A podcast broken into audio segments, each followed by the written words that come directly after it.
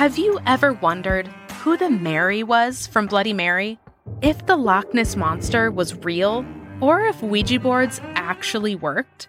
On each episode of the family friendly Unspookable, we look at the histories and mysteries behind your favorite scary stories, myths, and urban legends to get the real stories behind the scares. Want to solve your next mystery? Find and follow Unspookable now wherever you get your podcasts. Soundsington Media. Hey Meredith, if you landed on Mars, what's the first thing you'd do? I'd say, I'm on Mars. How about you? I'd say, Meredith, where are you? So you think that we'd go to Mars together? Oh, definitely. We go everywhere together. Yeah, you're right. Did you know that NASA recently launched the Mars 2020 mission and Perseverance rover to search for signs of ancient life? Yes. And did you know that Perseverance is carrying spacesuit materials for testing on the red planet? This mission gets cooler every day. I'm Brian Holden. And I'm Meredith Stepien, and this is Reach, a space podcast for kids.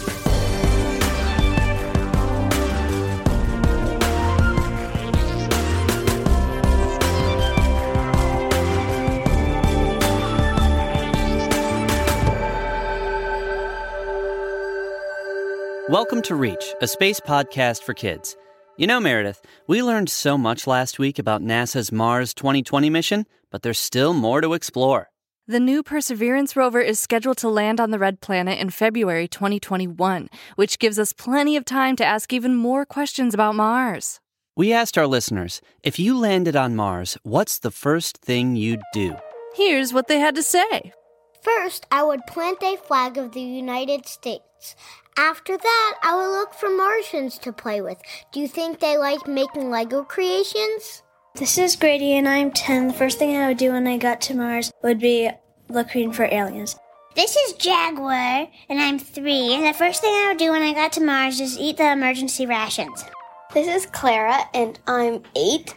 And the first thing I would do is like um get find new feet because it's probably really hot there. This is Carter. The first thing was give the magic school bus bus driver extra tips, and then I'd take a nap. Hi, my name's Mirabel. I'm from Kissimmee, Florida. If I landed on Mars, I think the first thing I would do was draw a smiley face on it and take a picture because I love smiley faces. And then I think I'd do a little dance. Now that I think of it, the first thing I'd do is put on my spacesuit. I think I'd see if there's good Wi Fi, or as they say on Mars, Wi Fi. Well, we know that among other things, NASA's Perseverance rover will search for signs of ancient life and collect rock samples on Mars. Cool. You know, I wonder how the rover actually examines those rocks. Well, you're in luck because this week's guest is Christina Hernandez, Mars 2020 PIXL Instrument Engineer at NASA's Jet Propulsion Laboratory. Jet Propulsion Laboratory? That sounds cool. It is. Christina, thanks so much for joining us on Reach. Thank you for having me on the show. So, my name is Christina Hernandez, and I work at NASA's Jet Propulsion Laboratory in Pasadena, California, where basically we build space robots that go and explore the planets and the universe uh, throughout. And I'm working on this really cool mission called the Mars Perseverance rover mission, where we're sending a one ton robot to Mars to go and explore and search for signs of past life. Wow, that is incredible. So, you're working on this mission, building this one ton space robot. How do you even begin to conceptualize that? How do you work on that? Tell us about that process.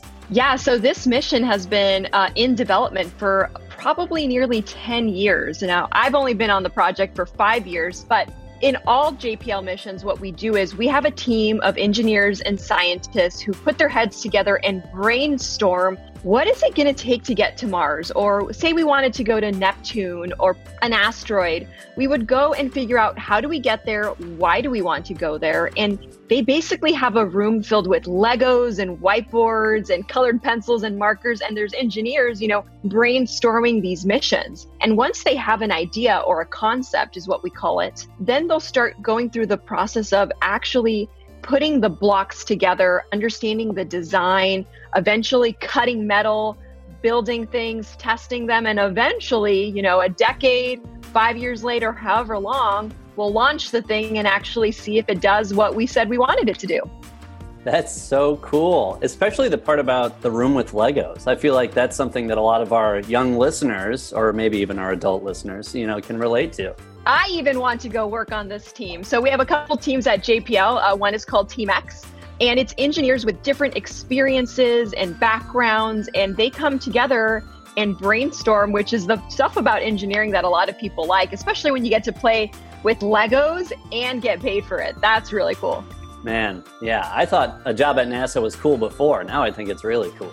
Uh, Christina, you mentioned uh, Team X. Tell us what, what's the team that you work on? I work on the surface development team on the Perseverance mission. And so, what we do is, I've been on this project for five years, so I've seen different phases. But this current team, we're getting ready to operate this one ton rover on Mars. And so, what does that mean? Well, the rover's quite complicated. You know, it has a mobility system, which is the wheels that a lot of people might have seen already. We actually have a head, we call it the mast. And the head of the rover and the neck of the rover can turn. It has cameras, it has different sensors, all kinds of different science instruments. Um, we also have a power system, the brains of the rover, which is uh, made up of code. So, kids, make sure you learn how to program. And so, all of these teams together, they have to figure out how are we going to operate this thing in order to meet our science goals and objectives? And so my focus is on one out of the seven instruments. It's called PIXL. Um, and it's an instrument that's going to help characterize the elements that we find in rock samples on Mars. And so each engineer basically has a system that they work on, and their job is to test it, put it together, and eventually be in the mission control room when we send these sequences and commands to the rover on Mars. Wow. That and that's right. You know, it's not just like one person operating the rover once it gets there, right? It's like like how many people are are actually operating the rover once it's on the surface? Oh man, so it's it's a team effort right? While there might be only a few people who are actually hitting the button that sends the command to go to the rover, there's so much prep work and planning and testing and execution that amounts to, I would say, maybe about 40 to 100 people. It just depends on the activity that we're doing. And so, say we're on Mars, and you can imagine if you take your arm in front of you and you bend it and you move it around, that's like the rover's robotic arm. And so, there's all kinds of tools that Perseverance has on its hand or the turret it is what we call it. And so, in order to extend that hand out and put it really close to a rock sample, we need to analyze it, we need to model it, we need to test it. And so, you'll have engineers that work on the robotic arm. You'll work. You'll have engineers and scientists who work on the instruments, and they're the ones who get to say, "Hmm, I want to look at this rock here, not that rock, but this one here. How is it like how do we actually go and model that and get to that point so we can do science? And so team effort all around. One of the things you know as a, a student and when i was becoming an engineer in school there's always one problem and there's always an answer. And your your homework your test says go and find that answer. What i learned being in the real world and, and working at nasa is that there's many answers uh, there's many opinions and there's many ways of solving a problem. And so when you put your heads together your goal is to find what is the best answer of many. And so it's a lot of team effort even with you know just operating the rover. Wow. I think that's such a great lesson that can be applied to so many different parts of life. There are many different ways to solve a problem and to to look for an answer. And then sometimes multiple answers to a single question. Let me back up a little bit we we talked about the scientific goals a little bit, but maybe you could restate that for us. What are the scientific goals of Perseverance once it arrives on Mars? Yeah, so in order to understand that, you kind of need to look at our history, right? So we've been exploring Mars for over 50 years, and we've sent rovers, you know, for the last uh, few decades and landers as well. And all of those rovers and landers, they went to try and understand a fundamental question Is there water on Mars? And so we have a rover currently at Mars called Curiosity. And part of Curiosity's mission was to answer that question. And she discovered water on Mars. There's a lot of evidence that water existed in, in vast amounts in Mars's ancient past. So this is like 3.6 billion years ago. So a really long time ago. And so when you think about it and you ask yourself, well, okay, there's water on Mars, what's the next question that you ask yourself? Well, you ask yourself, was there ever life on Mars? What about ancient past life on Mars? And so, Perseverance, her mission is to answer the question of was there ever life on Mars? And we're doing that in different ways. So, we have four key goals. The first goal is to understand the geology. So, you know, for all of you who are studying science in your classes, right, geology is actually really important. I used to think it was a little boring until I learned about planetary geology and Oh my gosh, rocks. me too. Yes, it's like you should be geeking out right now because rocks are really cool and and rocks give you so much context for what happened somewhere. If you imagine, you know, you're driving along the car and you know, you see a mountain range. Depending on where you are in the United States or all around the world, those rocks can tell you how the land that you are driving on formed.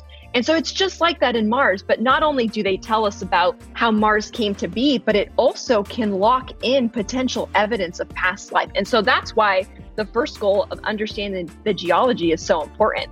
So after we've understood the geology or have studied it, the other aspect to answering that primary question of was there ever life on Mars is we actually have to go and look for it. And so we have seven scientific payloads on the rover or science tools that are going to help us un- answer that question. You know, was there ever past life on Mars? And we do that by understanding the chemical makeup of the rock samples that we find. Uh, we are landing on Jezero Crater, which is a really cool landing site that scientists and engineers spent years agreeing on.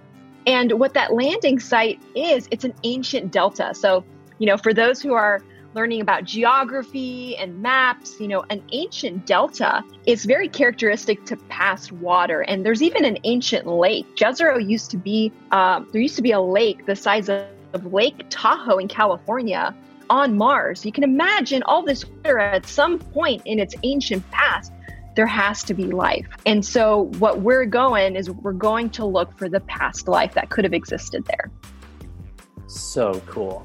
So cool. And the really cool thing about this mission, well, there's a lot, and I'll geek out like throughout this. Um, but we're collecting samples for the first time for a future mission to bring them back. So that's called Mars sample return. So this is the first step, right? In order to bring samples back, you got to collect them. And so the rover using the instruments um, that it has on board is going to look for promising samples, rock samples to collect. And a future mission is going to come and bring them back so that scientists, you know, maybe your listeners who are, you know, studying science and geology, astrobiology can one day look and understand what these samples tell us about Mars on our labs here on Earth as you can see, there's just so much that this mission is doing. But the fourth goal is really cool too. For the first time, we're preparing for humans uh, to go to Mars. What does that mean? I mean, we're not sending humans, well, not yet. But in order to send humans first, we have to prepare.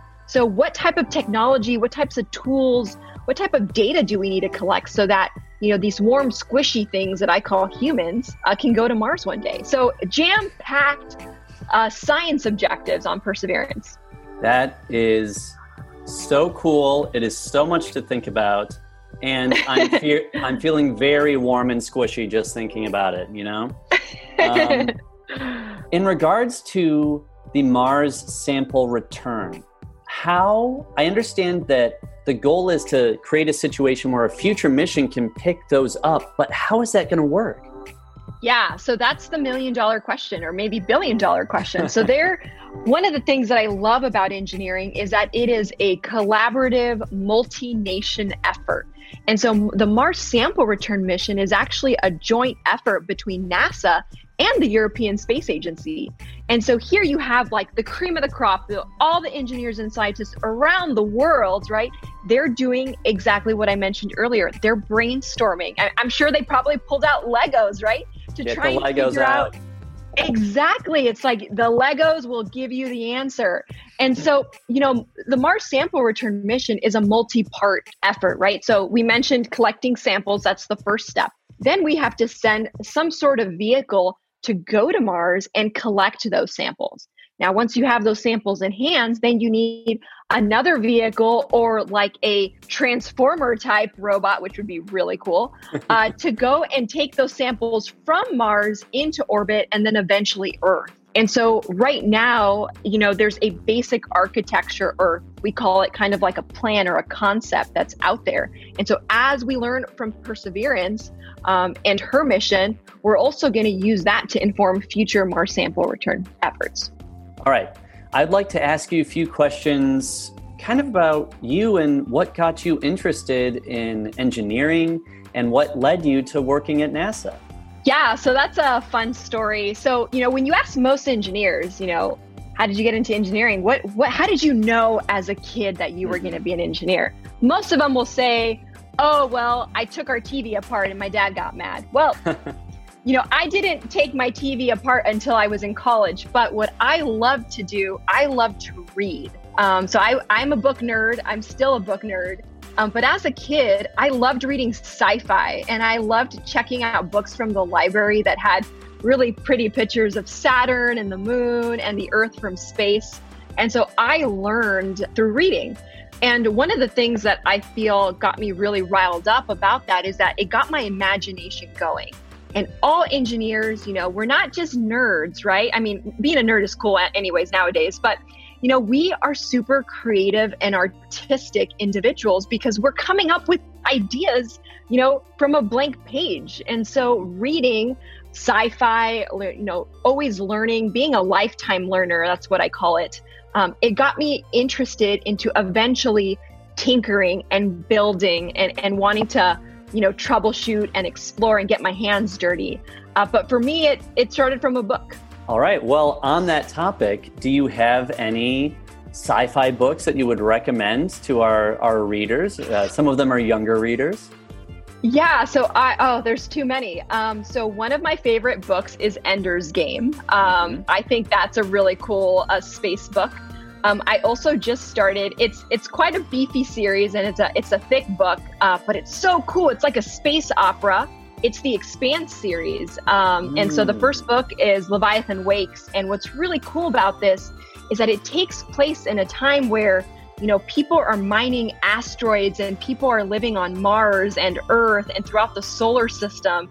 And it's so cool because, you know, in reading it, it seems so realistic to me. Mm-hmm. And so, you know, maybe one day we'll be able to work on a mission that does that. That's amazing. I really like that series as well. Although I've only seen the TV version that they have on on uh, Amazon Prime TV or whatever. Yeah. So cool. Christina Hernandez, thank you so much for joining us. We appreciate it so much. Thank you for having me. You know, for your young listeners, like don't be afraid to tinker, get your hands dirty, pick up a cool sci-fi book. You know, engineering and science is really where all the fun is. So come and join us. We need you. That's wonderful. Thank you so much.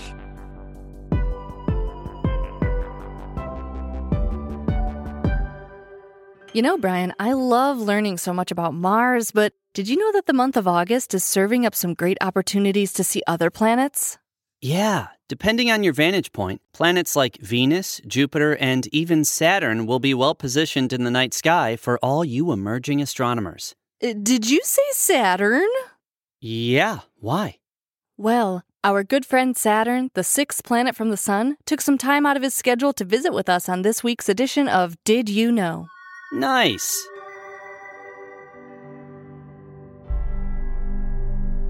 Saturn, are you there? I know you're pretty far away. Thanks for joining us on Reach. Hi there, Brian and Meredith. Thanks so much for having me on the show to tell everyone a few out of this world fun facts about me, Saturn, the sixth planet from the Sun. How long have you been around, Saturn? I've been around for 4.5 billion years, so I always tell people that if you see a really blazing bright star near me, it's probably my birthday cake because that's a lot of candles, am I right? I have to be careful not to get too close to all those flames since I've made up of 95% hydrogen and 5% helium. Already had a big bang? Don't need another one. And by the way, right now I'm speaking in my hydrogen voice. If I spoke in my helium voice, it would sound like this Hi, I'm Saturn. Doesn't my name have a nice ring to it? Where'd you get your name, Saturn? Actually, I'm named after Saturnus, the Roman god of agriculture, which, to be honest, is an odd choice if you ever decide you'd like to do some farming here on Saturn. All your seeds would probably either fall through my gaseous density or get blown away by winds of up to a thousand miles an hour. I'm also the second largest planet in the solar system, next to Jupiter, which, by the way, is a lot denser than me, okay? I mean, Jupiter is really dense. Anyway, my diameter measures 75,000 miles across, which is the same as lining up planet Earth nine times in a row. I have a total of 82 known moons, but only 53 of them have formal names. The ones with formal names you have to refer to as like Mr. Titan or Madam Hyperion or Dr. Prometheus. The rest of the moons you can give informal names to like Dave or Sandra or Chuckles. I'm also known for my rings that you can see if you check me out through a telescope at night. Where did my rings come from, you may be asking yourself?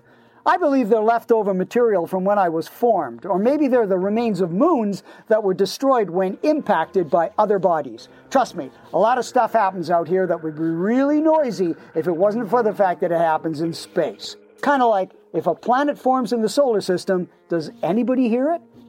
Regardless, I believe I'm Beyonce's favorite planet because she once said 4.5 billion years ago, someone took a look at Saturn and must have liked it because they put a ring on it. See what I did there? I go around the sun very slowly. One year on Saturn is more than 29 years on Earth. And because I spin on my axis very fast, an entire day on me is the same as about 10 hours on Earth. That's good news and bad news for you. It means that your school days are way shorter but also that your two day weekends would be over in less than a day. You'd only be able to enjoy a one day Saturday weekend, which is maybe the reason Saturday is the one day of the week named after me. I don't think you'd want to live on me because I have little or no oxygen. My second largest moon, Rhea, has an atmosphere of oxygen and carbon dioxide, but as far as human colonizing happening on it, don't hold your breath. See what I did there? Well, Thanks for your time, Saturn. Sounds like you've got a lot of it to spare. Well, kids, I hope you learned something today. I'd like to end today's talk with a joke. Why does Saturn take showers instead of baths? Because it doesn't want to leave any rings around the tub. See what I did there? Hey, Brian, remember earlier in the show when you mentioned that NASA's Perseverance rover is taking spacesuit samples to test on Mars? I do. Well, to learn more about how spacesuits are built to protect people in space, I spoke with Daniel Bateman, Public Programs Manager at Exploration Place, who's here with a neat at home activity about the purpose of spacesuits and how they're put together. Well, hi, Daniel. Thank you so much for joining us on Reach. How are you today? I am doing wonderful. Thank you very much for having me. I am excited about this. Can you tell me about Exploration Place really quick? Exploration Place is a science museum here in Wichita, Kansas, and we are multidiscipline. We have all kinds of things from a medieval castle for kids to learn about physics and motion. We have a design, build, fly where we talk about how airplanes are made. Because we are the air capital of the world here in Wichita, we build a lot of airplanes. We talk about the whole process from the design phase all the way through the engineering and construction of airplanes. But what we're going to talk about today with spacesuits is specifically entertaining for me because I have seen some of these spacesuits being developed back in the 1990s that are now finally getting a chance to start getting flown. And we're seeing some of the tests happen. And some of the same scientists and engineers that were working on these spacesuits back in the 90s are now the ones leading this charge of let's take some spacesuit samples to Mars on Perseverance. Oh my goodness, that's so cool. Uh, the basic idea of a spacesuit spacesuits are designed to replicate Earth outside of our atmosphere. And so you have to provide pressure, you have to provide temperature control, you have to provide communication, oxygen, waste removal because you have carbon dioxide coming out. So you have to be able to get rid of that and continuously. You can't just carry an 800 pound oxygen tank on your back. So you have to be able to take care of this carbon dioxide and then replace it with clean oxygen so the astronauts uh, can breathe and do things like that. So it's very important. And so watching from the 90s up until now, the The style has changed a little bit. Uh, it's gotten a lot sleeker. We've gotten better, some better materials, but some of the things we're using right now are still Teflon coated polyfabric and Kevlar some of the same things that we had back then, but they've put, been able to put them into different designs and they look a lot better. If you look at the difference between how we landed on the moon and what the guys in SpaceX Dragon flew in, completely mm-hmm. different. I mean, way cooler looking, uh, much more sophisticated looks because we've been able to miniaturize electronics too. Yeah. I'm imagining the 90s suit as having like a backwards hat and like a space like a little space uh, uh, skateboard. As long as there's still a pocket for my fruit by the foot, then I'm happy. That is actually cool because inside the old spacesuits, um, if you go back to the the EVA suits that we used for the shuttle era, there actually at one point they had a little. It was almost like fruit by the foot, but it was actually fruit leather, and it was a little bit thicker, like a, think of like a granola bar size that would stick out in the front of the spacesuit, right in front of their face so that if they got snacky during an eight hour spacewalk, they could lean their head forward, pull it up, then bite it off. Because if you bit it off right down at the bottom, you wouldn't have anything to grab the next time. Wow, there is so much to think about when designing a spacesuit.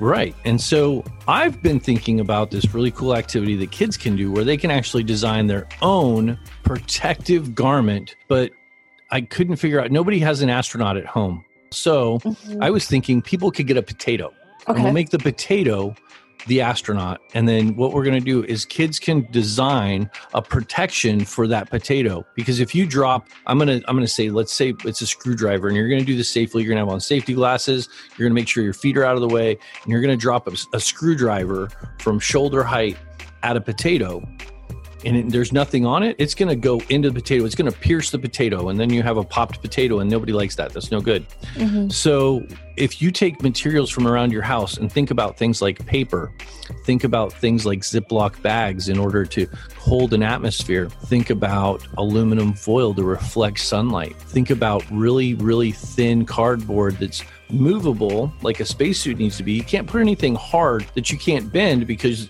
then the spacesuit wouldn't be able to move. So if you're going to design the spacesuit for a potato that's going to protect it from an impact, you want to make sure that it has mobility and flexibility to it so that that potato, if it was a person, would be able to move a little bit. And you want to layer those things together and then do some tests and I think that would be a lot of fun. I think kids could could get into that idea of what it takes to really design a layered spacesuit that would protect a potato from getting pierced by something getting dropped at it. Absolutely. What would you name your potato that you uh, designed if, a spacesuit for? If I designed a potato, I think uh, I think Pete is a good potato name. You know what I'm thinking about? Hmm. How hot my driveway is right now because um, it's a black driveway and when it's in the sun it gets really really hot I wonder if I could somehow try to protect my potato from the hot surface of my driveway if I left a potato outside all day. Well, certainly that would be that would be a great experiment too, because that's one of the other things on Mars is that thermal protection. Anytime you're in space, you have to protect for thermal things. So you could try and protect the base of the potato, and then you could take temperature readings during the day. Maybe put in a a, a thermometer that you could look at it dur- different times during the day and see how hot it gets. See what colors protect it better from heat uh, looking at the sun, what color are most spacesuits when you look at them? They're almost all white because it reflects a lot of light, yeah. which also reflects a lot of heat. A black spacesuit would be really, really warm. Probably not a good thing. Mm-mm, no. Oh my goodness. I can't wait to see everybody's photos of their potatoes. And I hope they all draw faces on their potatoes. And I think I'm going to make mine a potato cat named Peter. Thank you so much, Daniel. It was so nice to meet you and to be able to talk to you. Well, thank you so very much for having me on, and I had a great time. This is always fun to talk about. Hey, Daniel, if people want to learn more about where you work and what you do uh, at the Exploration Place, uh, do you have a link or a website that people can go to? Right now, there's a lot of different online content that we have on our YouTube page. You can just search for Exploration Place. Uh, you can also go to our website, which is explorationplace.org. And you can always find us on Facebook as well, where we have a lot of live videos that we come on and do. We've done a ton of different science shows. All those videos are available not only on our Facebook page, but also on our YouTube channel uh, at Exploration Place. Thanks so much to Daniel Bateman for teaching us all about spacesuits. And don't forget, Anytime you're working on an at home activity, make sure to always get your parents' permission before constructing potato based protection devices. And remember to send us a photo of your potato spacesuit to reachthepodcast at gmail.com or tag us on Twitter or Instagram at reachthepodcast. Gotta protect those potatoes. Make sure they don't get roasted Or mashed. or turned into fries. I think we're done here. You know, Meredith, I think I'm gonna go read a book. I was thinking the same thing. Christina made a great point. If you want to get into space exploration, the first thing you need to do is start reading books. I really loved that interview, and I keep thinking about how Legos are great for brainstorming. Yeah. And also, I really liked it when Christina said that there are many answers and many opinions and many ways of solving a problem. So, when putting your heads together, your goal is to find the best answer of many. For additional online resources and this month's skywatching tips, check out our show notes. As always, we want to acknowledge that not everyone has access to computers or internet. And if you're not able to get online, many local libraries offer publicly available internet access. Thanks for joining us for Reach, a space podcast for kids. We're your hosts, Brian Holden And Meredith Stepien. This episode of Reach was written by Sandy Marshall with Nate DuFort, Meredith Stepien, and Brian Holden.